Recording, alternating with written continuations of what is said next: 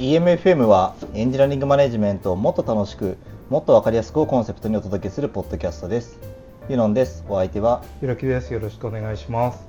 佐藤です。よろしくお願いいたします。EMFM では毎回ちょっとためになる情報を紹介していきたいということで一つのテーマを掘り下げて学んでいこうと思います。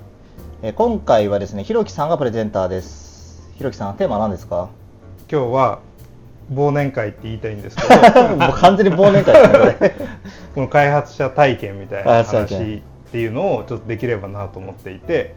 今日はあのー、久々にみんなで集まって飲みながら多分映像 YouTube で映像が流れてるんですけど 実は EMF も YouTube やってるんだっていうことも知らない人もいるので実は YouTube もやっています。そして、えっと、何やら美味しそうなものを食べながら集まっている4人のおじさんがいますという状況でやってるんですけど忘年会を兼ねてご飯を食べながら開発者体験について語るっていうのが今日の趣旨です。畳でね、はい、畳で、はい、これはジュースです。ジュース。喉円滑にするねあの一人今ここら辺にあのいらっしゃるのがいつも編集をしてくれている方です。であの GitHub のやつ、はいはいはい、あの60時間誰でも、まあ、無料みたいな感じになり始めて、まあ、その前からちょっとなぜか触れてあの多分こうウェイティングに入ってたからだと思うんですけど最近触ってて。佐藤さんとか触ってみました？ちょっと触りました、うん、でもああ使えるって言って終わったぐらいなああ使える 日野さん僕は使ってないですね。はい。なんか僕結構これいいなと思ってて。だからコードスペースで前の印象だとウェブブラウザ経由で触れるとかそういう話もあったと思うんですけどあれってあの開発環境をコンテナとして立ち上げてそのコンテナに直接アクセスできるあの環境が用意されていて VS コードとかで普通にそのままあのローカルの VS コードであの開いて、まあ、触れる環境だったりするんでなんかあの開発環境が本当に一瞬で立ち上がるっていう感じでなんかチームのオンボーディングにかかってる手間とかほぼゼロになるなと思ってこれも結構いい開発者体験のしかもなんかそこを共通化できるんで貯めておけるところが1個できるなっていうのが素晴らしいなと思って、でしかもなんか我々として気になるのはドットファイルとか自分のこう環境に近いものは自分で取っときたいけどそうじゃないものは共通化しておきたいみたいなちょっとわがままとかあるわけじゃないですか。で意外となんかそういう機構も用意されていてドットファイルインストールするとかなんかそういうことできるようになってたりするんですよね。なんで結構その辺りが今推しポイント推しポイント、うん、なんでなんか試してみてあこれはそういう感じに世の中変わっていくなとは思ったんですけど今日のテーマの開発者体験にも関わるところで実は開発者体験ってこのいろいろ出自言葉の出自調べるとなんか言語とか API とかあとビジュアルスタジオとかそういうものの体験が良くなったよっていうことをなプレスリリースとかにマイクロソフトとか Java 作ってるとことかが、まあ、3とかオラクルだったりねすると思うんですけどそれが発表するって時に使われるようになって2010年ぐらいからはちょいちょい見始めたかなっていう感じの用語でそれまではなんかそのまあ、インターフェースの設計の仕方とかを、まあ、いわゆるそのヒューマンインターフェースので言われるような驚き最初の法則とかって聞いたことありますか？いやない。です、ね、僕もないですね。なんかプログラミング言語あの一時期これ Ruby とかと絡めて使われることが多かったんですけどあるインターフェース触ろうとした時にそのデベロッパーがあんまりびっくりしないようにするっていうそのつまりこういう動作するはずだと思って触れたらそのままの動作をする逆にあ実はこんなことになってたんだっていう動作が少ないようにするっていうのは驚き最小の法則みたいに言われていて、まあ、そういうものをインターフェースではあの意識して作ってった方がいいよねみたいな、まあ、そういう感じで言われるようになって、まあ、それも一個の developer experience っていう感じで言われるようになってきてであのだんだんとこう時代が下っていくにつれて開発環境っていうところの中にアジャイルなとかデブオプスまあアジャイルのライトウィングとかあの DevOps みたいなものがあの入ってくるようになって CI/CD とか継続的デプロイとかそういうそのいかに高速に安全に開発ができるようなあるいはその石橋を叩いて渡るようなそういった開発体制っていう開発の、まあ、メカニズムというか仕組みっていうのが触れられるようになって、まあ、DevOps もそのアジャイルのレフトライトウィングの話もなんかそのやっぱり片翼としては組織の話があってもう片翼としてはそういった環境の話があってっていうところで、まあ、開発者体験という言葉が世の中的にはこうメジャーになっていってで、まあ、それと同時に同時期に、まあ、もうつい最近のことになってくると働き方改革みたいなフレーズで従業員体験 employee experience っていう言い方とかあの customer experience って言い方とか、まあ、そういう感じでなんとか X でななんとか体験みたいなのが、まあ、流行るようになっていて、まあ、それと結構似たようなニュアンスで受け止められるようになっていって、まあ、従業員体験に近いように、まあ、従業員が気持ちよく働いてるよねっていうニュアンスと、まあ、そういったその開発者として、まあ、インターフェースの出来が良くてとかあるいはその設計が良くてとかあのスピーディーに開発できる CICD が整っててとかそういうのをまるっとまとめてこれって開発者体験いい場所だよね良くないよねっていう言葉になっていって、まあ、誰かがどっかのタイミングで明確にこう定義したよとかっていうのはないまんま、まあ、よくある言葉の2つの組み合わせなのでそのままま進んできて生まれた言葉だったりするっていうのが前提だったりします。うんうんなんでなんかあの僕がよく開発者体験とかって言ってるから、まあ、どっかで、まあ、 developer experience とのデジタルトランスフォーメーションで両方 DX だから2つの DX ですよみたいなことを言っているんですけどあのデジタルトランスフォーメーションの方はさらに昔に遡って2004年くらいが出出展だったりするんですね。だから結構前の言葉で、しかも今の言うその企業がデジタル化するっていうニュアンスよりその、まあ、契約書であるとか社会のあらありとあらゆるお金とかも含めてありとあらゆる面がデジタルをその最初のファーストクラスのオブジェクトとして扱うようになっていくっていう変化に対してなんか今までみたいにシステム研究してちゃよくないね別のアプローチも考えなきゃねみたいなことを書いてる論文だったんですね。なんで、まあ、ちょっと意味は変わってきたものの、まあ、こういった言葉を、まあ、両方 DX っていうから2つの DX みたいなことを僕は言うようになってったりしました、っていうのが開発者体験っていう言葉のもともとの流れとか意味合いだったりするんですけど。でこれをさっき言った驚き最初の法則とかとは別に実はこのこの開発者体験に資するっていうことって一体どういうことなんだろうって別の言葉で言い換えると、まあ、行動を書くこととか行動を修正することの心理的安全性とかデプロイの心理的安全性って言い方ができるんじゃないかなっていうのは最近思っていてつまり何かっていうとなんか開発環境が整ってない場所とかなんか開発者があんまりその生産性を高くできるようじゃない場所のイメージをするとなんか1ヶ月に1度ぐらいに、えー、大型リリースがありますよっていう開発に向けて動いてて長い QA 工程があってでそれが完了したらみんなが深夜とかに集まってじゃあリリースするぞみたいな感じになってリリースして問題ないのかみたいな問題があったら始末書書くぞみたいな感じで あのもう書いてきましたみたいな感じのが その辛いじゃないですか。でこの時って行動修正してデプロイすることに対してなんか心理的安全性がなくてなんかだからそういう環境にいる方にちょっとこここういうふうに感じで直したらいいんじゃないのっていうとちょっと億劫になっていやそんなちゃんと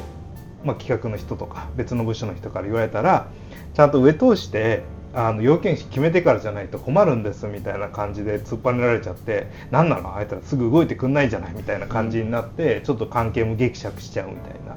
そういうのがあると思うんですけど逆に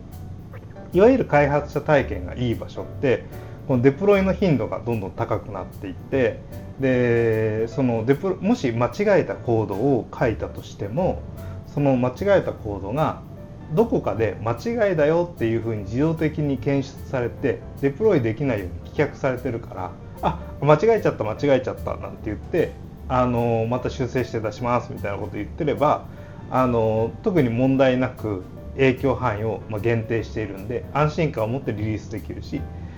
仮にそれが漏れてリリースしてしまったとしても、まあ、二重三重に大ごとにならないようにケアされてるからあ別に大事にならなかったねっていうふうになって、うん、あじゃあの始末書書かなくていいんですか？みたいな。もう3枚は書いといたんですけどみたいなことになならずに済むから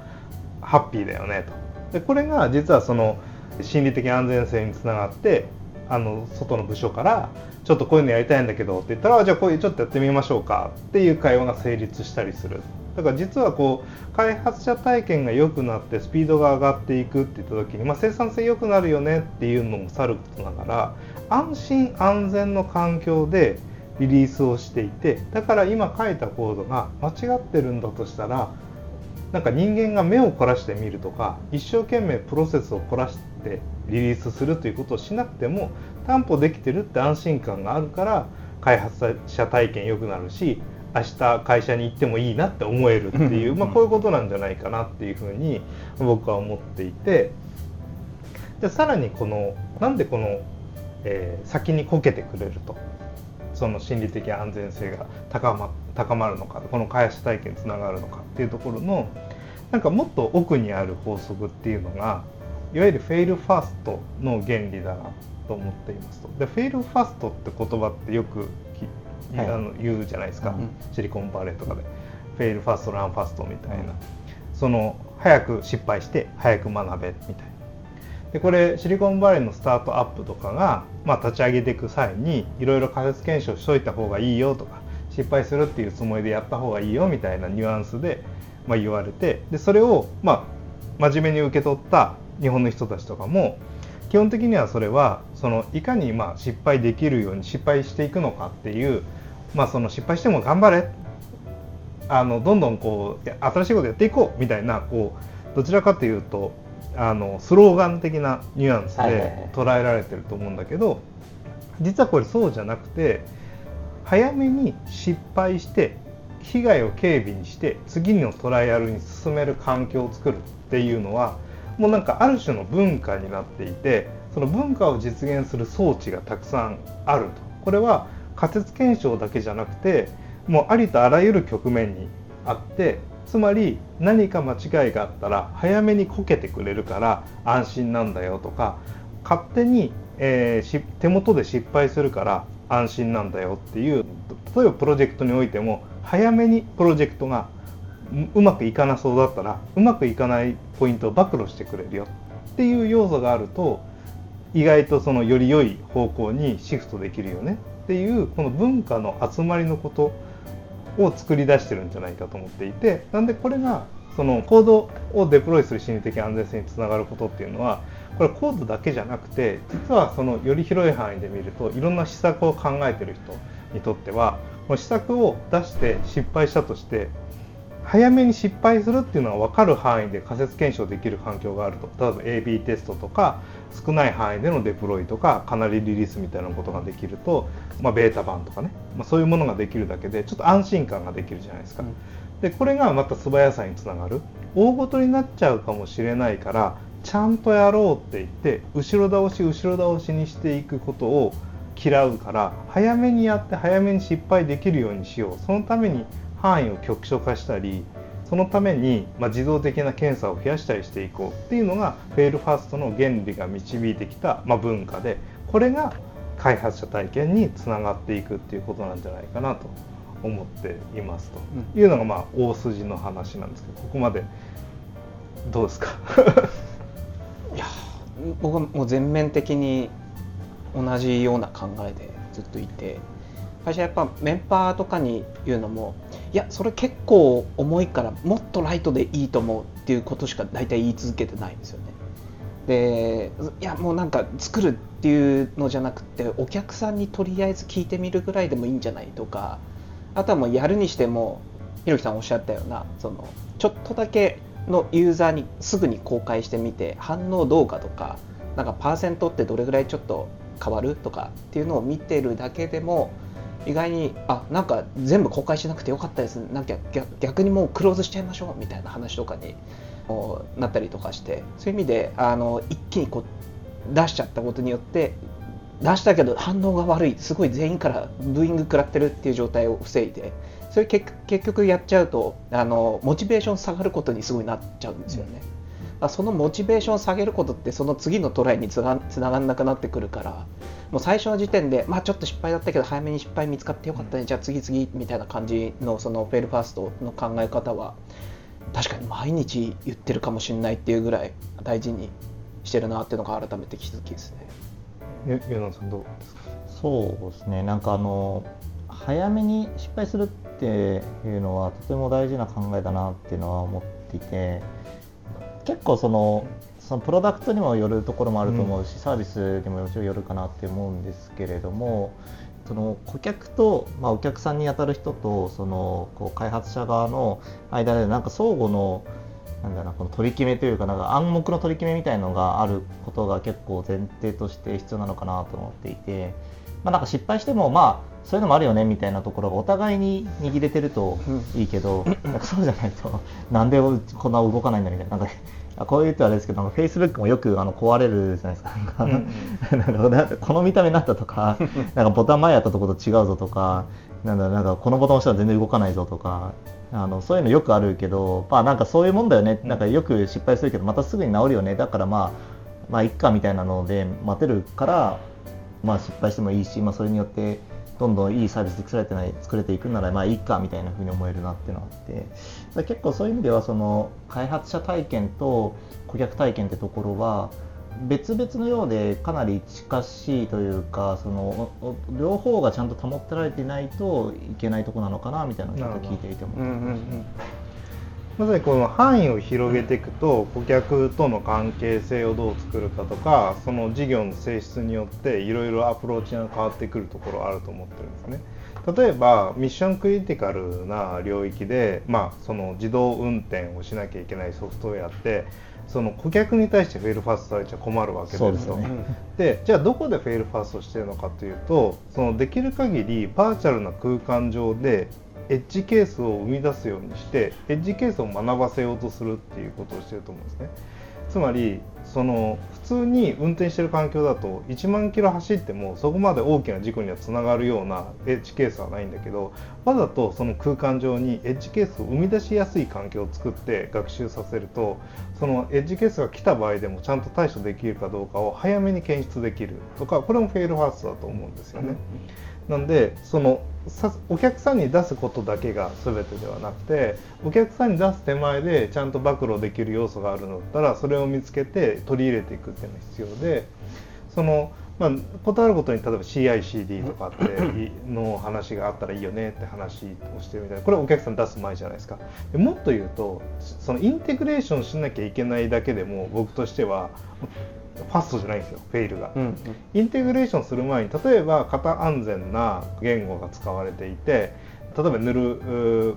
オプションがちゃんとついてるようなものだったりするとこう塗るポエラーがもうなくなるわけじゃないですか。うん、であのラストとかだったらあもっと早くこれちょっとあのボローイングが外れてるよみたいな話とか、まあ、出てくるわけですよね。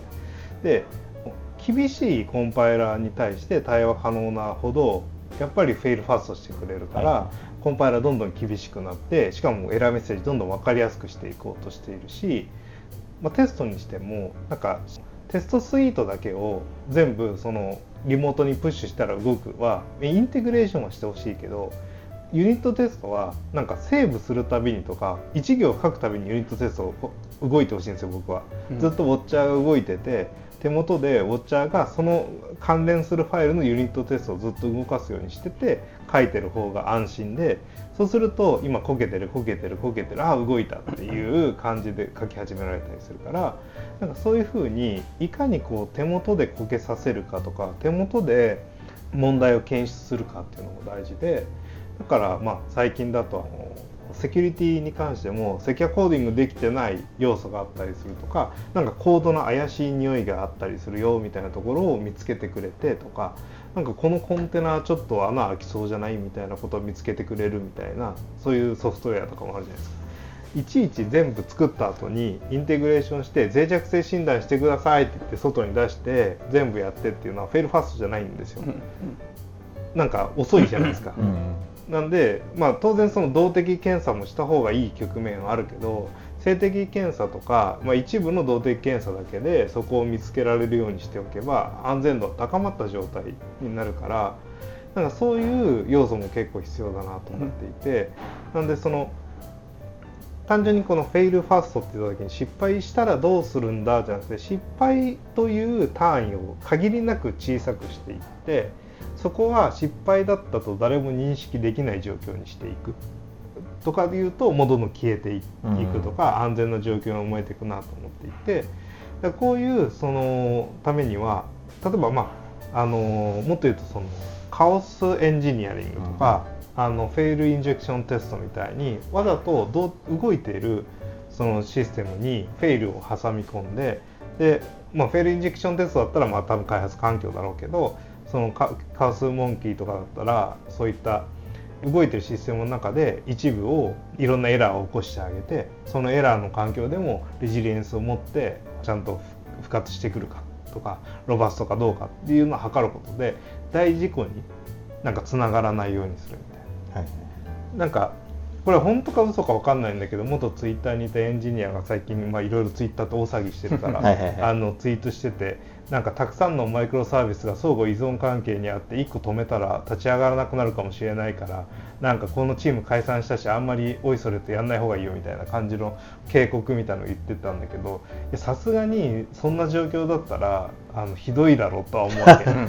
そそのそういったマイクロサービスになったとしてもマイクロサービスのそれぞれが、えー、ありとあらゆる理由で、まあ、遅延したり破断したり寸断したりする状況の場合においてもそれぞれが整合性を持って動くように設計するっていうのがまあ、カースエンジニアリングをちゃんとしていれば、まあ、結果うまくいくはずなんだけど果たしてツイッターどうなのかはこの後すごい落ちたら あそうだったんだってなるけど、まあ、そんなことないんじゃないかなって気もしているっていうところではあるんだけどでなんかこういうそのトライアルエラーを手元で早くできるようにするって特に手元になってくるとあの開発者次第というかそのこれまではその人たちのなんか経験値によってあの勝手に ID にエラーが出るからとか ID にこうアラートが出るからあそこ直してましたっていうだけだったものとかローカルでおっちゃ立ち上げてたらあのあのユニットテストしながら書くんだよって言ったらあそうなんだっていうふうになったりとかなんかそういうわざわざ覗き込まないとモブプロとかペアプロとかしないと分かんなかったことだったんだけどそれがコードスペースに戻るけどああいうところとかに全部コードスペースでもまあデブコンテナでもいいんですけどああいうところに集約されるようになってくるとあこういうふうにフェイルファーストしていく文化とか仕組みっていうのを蓄積していくんだとかっていうのをなんか入ったばかりのエンジニアにも早めに体験してもらうことができるっていうのはすごく強いなと思ってて、まあ、それによってあのここまで我々はその統一してフェイルファーストできるようにしてってあのコードが修正されたものがあのちゃんと、まあ、エラーがない状態じゃないとそもそもあのマージできないようになってるよ。っていうふうなことがあるだけで、まあ、まあハッピーですよね。っていう、うんうん、まあ、なんかそういうところのまあ入り口になるようなものだから、まあ、個人的にはコードスペースとかウェブコンテナとかはいろいろハマりどころありつつも調べて、うん、ちょっと変なハマりどころあるなとか思いながら触ってるんだけどなんかおおむねこういう方向になっていくんだろうなって感じたっていう、まあ、そういう話でございました。なんか聞いていて思ったのがあの予防に対してどれだけコストをかけるのがいいのかってところって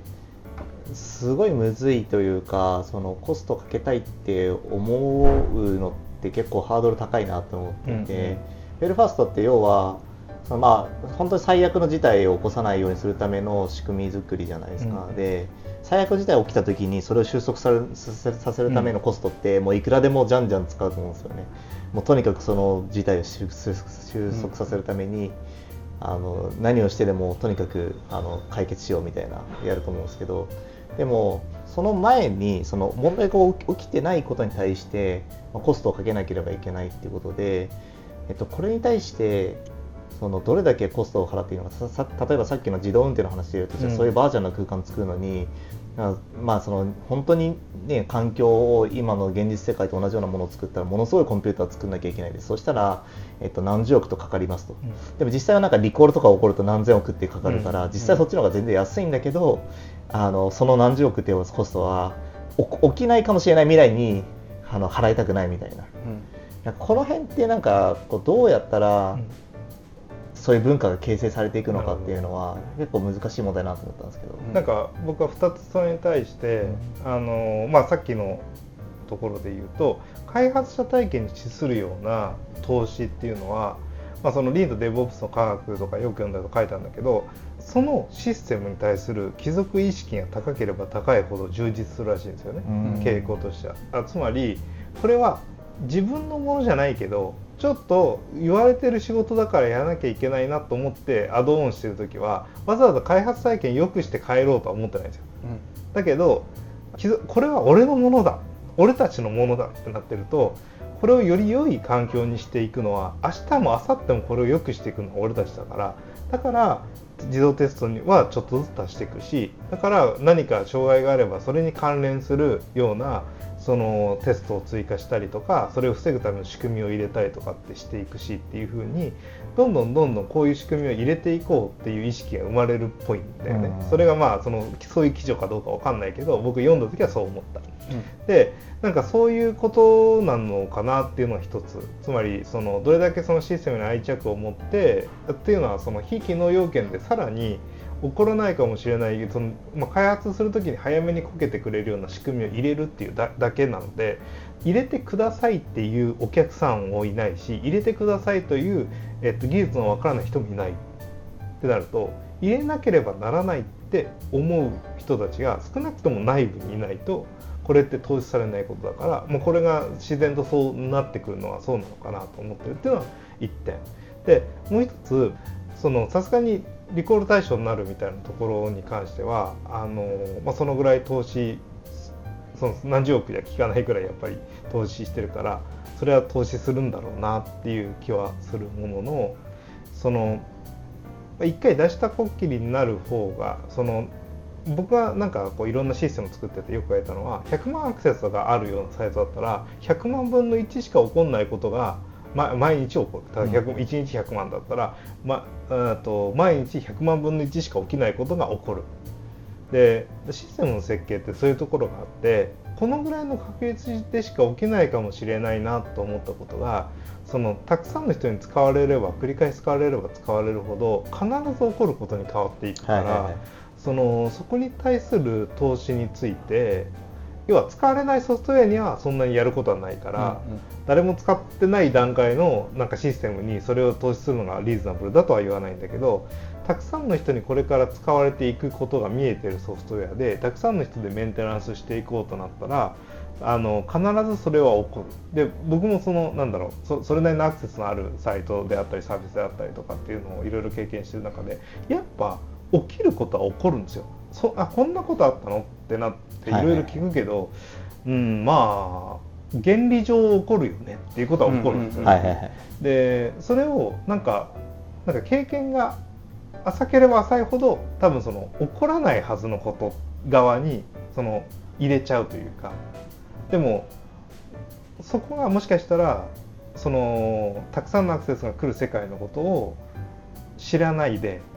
えーいやそんなことないからそこまで投資することないんじゃないの？って言っちゃったらまあそうなのかな。それで通り過ぎちゃってまた痛い目あって。でもその時もやっぱり貴族意識あればうん。また直していくでしょうとは思うんだけど、